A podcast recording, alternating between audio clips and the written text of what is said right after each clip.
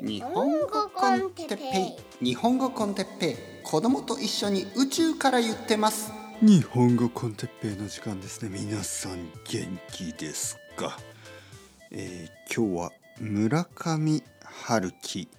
街とその不確かな壁について。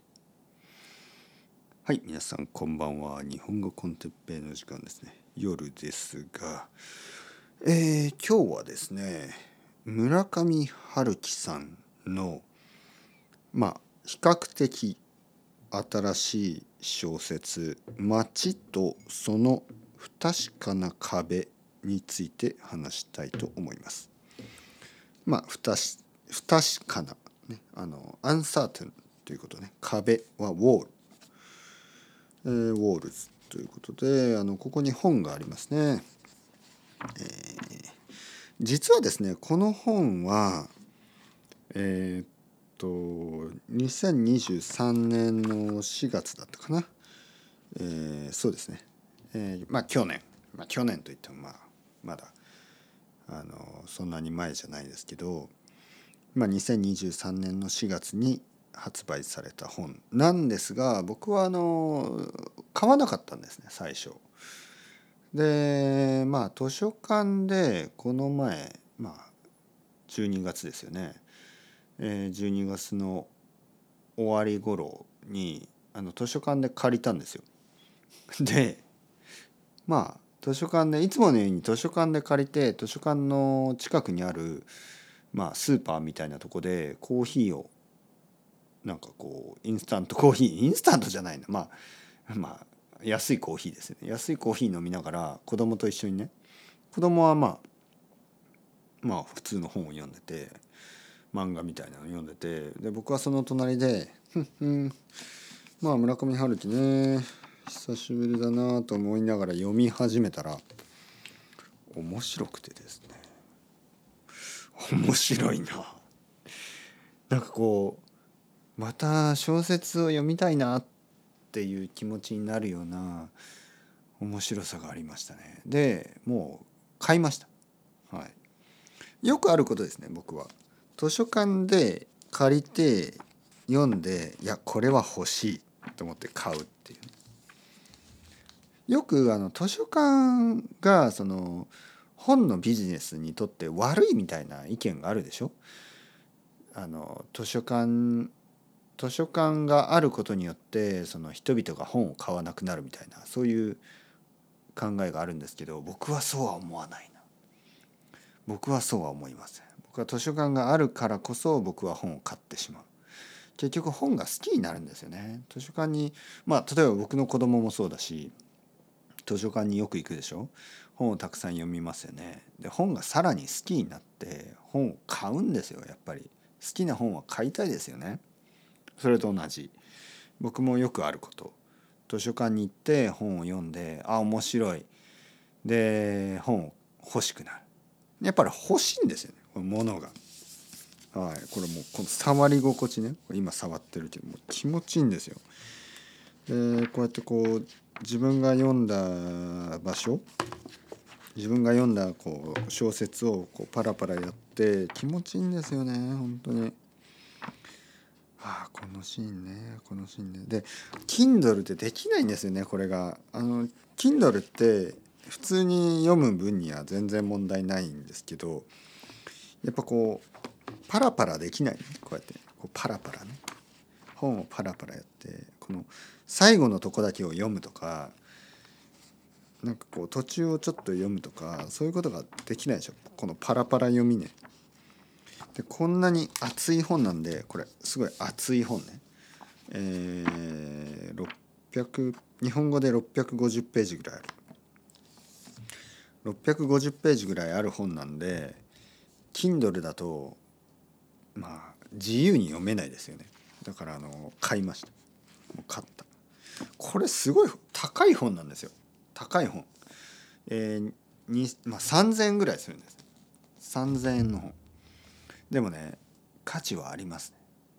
3,000の価値はあったな。まあ正直正直言うと、まあ、5,000ぐらいだったら大丈夫ぐらいえー思いましたね。僕にとってはそれぐらいの価値がありました。とてもいいああいい本だったな。と思って今日とまあ次かな。ちょっと1回だと1回のエピソードだと話せない。全部は。えーまあ全部話すつもりはないんですけどあのちょっと時間がかかるかなと思いますね。でもすごくいい。なぜ話すのに時間がかかるかというとまずですねこの本は長いです。長い本でした。であの長い本と短い本ってあるでしょ？もちろん。あの厚い本と薄い本ってありますよね。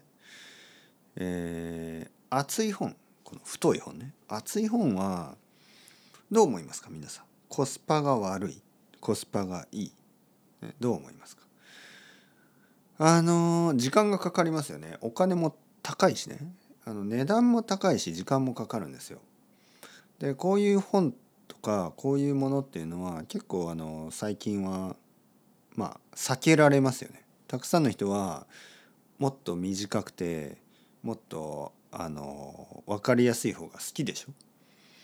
あの YouTube ショートとか TikTok みたいなのに慣れてるからこんななんかこう普通に読んで1ヶ月かかるみたいな。まあ僕は実際2週、まあ、3週間ぐらいかな。3週間ぐらいで最初読んでそして残り1週間ぐらいでもう一度あの最初から途中こうパラパラと読みましたよね。なんかあの一回最初から最後まで読んだ後にちょっとあれ？最初の方ってどうだったかなと思ってもう一回読みました。うん、まあ全部で1ヶ月ぐらい読んでるんですよね。でもちろんその間他の本も読んでるんですけどまあフィクションはこれだけねあの読んでなんか長い本なんですけどすごい気持ちよかったです。この世界にいてね。長い間この世界にいて少しずつ本を読んで、えーなんか今年のまあ去年ですね。去年の終わり。12月の終わりから1月の初めぐらいすごいいい時間を過ごしたなっていう感じがする。はいであのさっきも言ったようにこの厚い本ですよね。厚い本っていうのは薄い本とは全然違いますね。経験が全然違う。本当に違う。あのなんかやっぱり住むって感じがしますね。例えばこれどうですか？まあ例えばね。例えば観光観光ですよね。観光。まあ例えばロンドンに、えーまあ3日間いる。3日間ロンドンにいる、ね、その感じとまあ1年間ロンドンにいる、まあ、全然違いますよね。やっぱり長い本っていうのはそんな感じね。そのなんか少しの時間じゃなくて結構長い間いたな。2年ぐらいいたなみたいなね。そんな感じがするんですよ。なんか本当になんか3日間3日間だけいたんじゃなくて1年間滞在したっていう感じですよね。これは結構大きな違いがあって短い小説と長い小説の違いっていうのはそれぐらい大きい。でまあ例えばですよ僕はまあうん短い滞在ね僕は台湾に3日間行ったことがあるまあ台湾は5日間かな台湾に5日間行ったことがあるんですけどはっきり言って台湾について語れるものがないんですよね。5日間だけだから。台北について話せない。でもまあロンドンはまあほとんど3年間ぐらいいたんですよね。もう少し話せるしバルセロナもまあ4年4年住んだしまあ全部で多分5年間ぐらいは滞在したことがあるんでもうもう少し話せる。でいろいろな小説短い小説まあいろいろ読んだんですけどまあ短い小説もあんまり話すことがなくてそれに比べるとこの「街とその不確かな壁」この小説については僕は話せますよ。だから僕と一緒にこの小説について話したい人はあの まあレッスンの途中でもいいんですけどたくさん話せ話せますよね。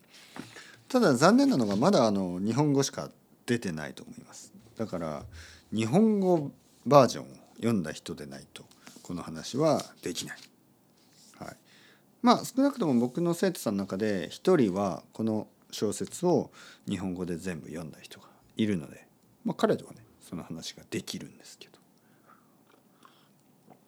ちなみにその生徒さんの日本語のレベルはかなり高いですがあの読むレベルが高い。彼はもちろん日本語はうまいですよね。話すのもあの全く問題はないですけどやっぱり読むのがかなりいいレベルがある。まあなぜかというと彼はあの本を読むのが好きだからね。でやっぱりこう日本語だけじゃなくてあのいろいろな言語で彼は本を読むのが好きだからやっぱり本を読むのが好きな人っていうのはいます。本を読むのが好きな人は全ての言語で本を読むのがあのいい。本を読むことができる。これは本当にねいいスキルだと思う。僕は今日も子供に言いましたよねあの本を読むっていうのはとてもいいことだよ。でじゃあ子供がね「え何がいいの?」って「いやこれがねだから説明が難しいんでとにかく本を読んでください」で本が好きな人っていつもそう言いますよね。本を読んでください。本を読むのはいいですよで本読まない人が「え何がいいんですか?」って聞いたら「いやそれはちょっと説明できないんで本を読んでください」これね素晴らしいあの会話ですよね。素晴らしいあの小さい会話ですよね。本が本が好きな人はいつも言いますいや本は素晴らしいです。本を読んでくださいで本を読まない人がえどど何がいいんですか教えてくださいって言うといやそれは本を読まないとわからないんで本を読んでください何がいいんですか？いやそれはだから本を読まないとわかんないんですよ。だから本を読んでください。みたいな。もう繰り返しね。まあポッドキャストもそうですよね。あの日本語コンテッペを聞いてください。え何がいいんですか？説明してください。いやちょっとあの簡単に説明できないんでとりあえず聞いてください。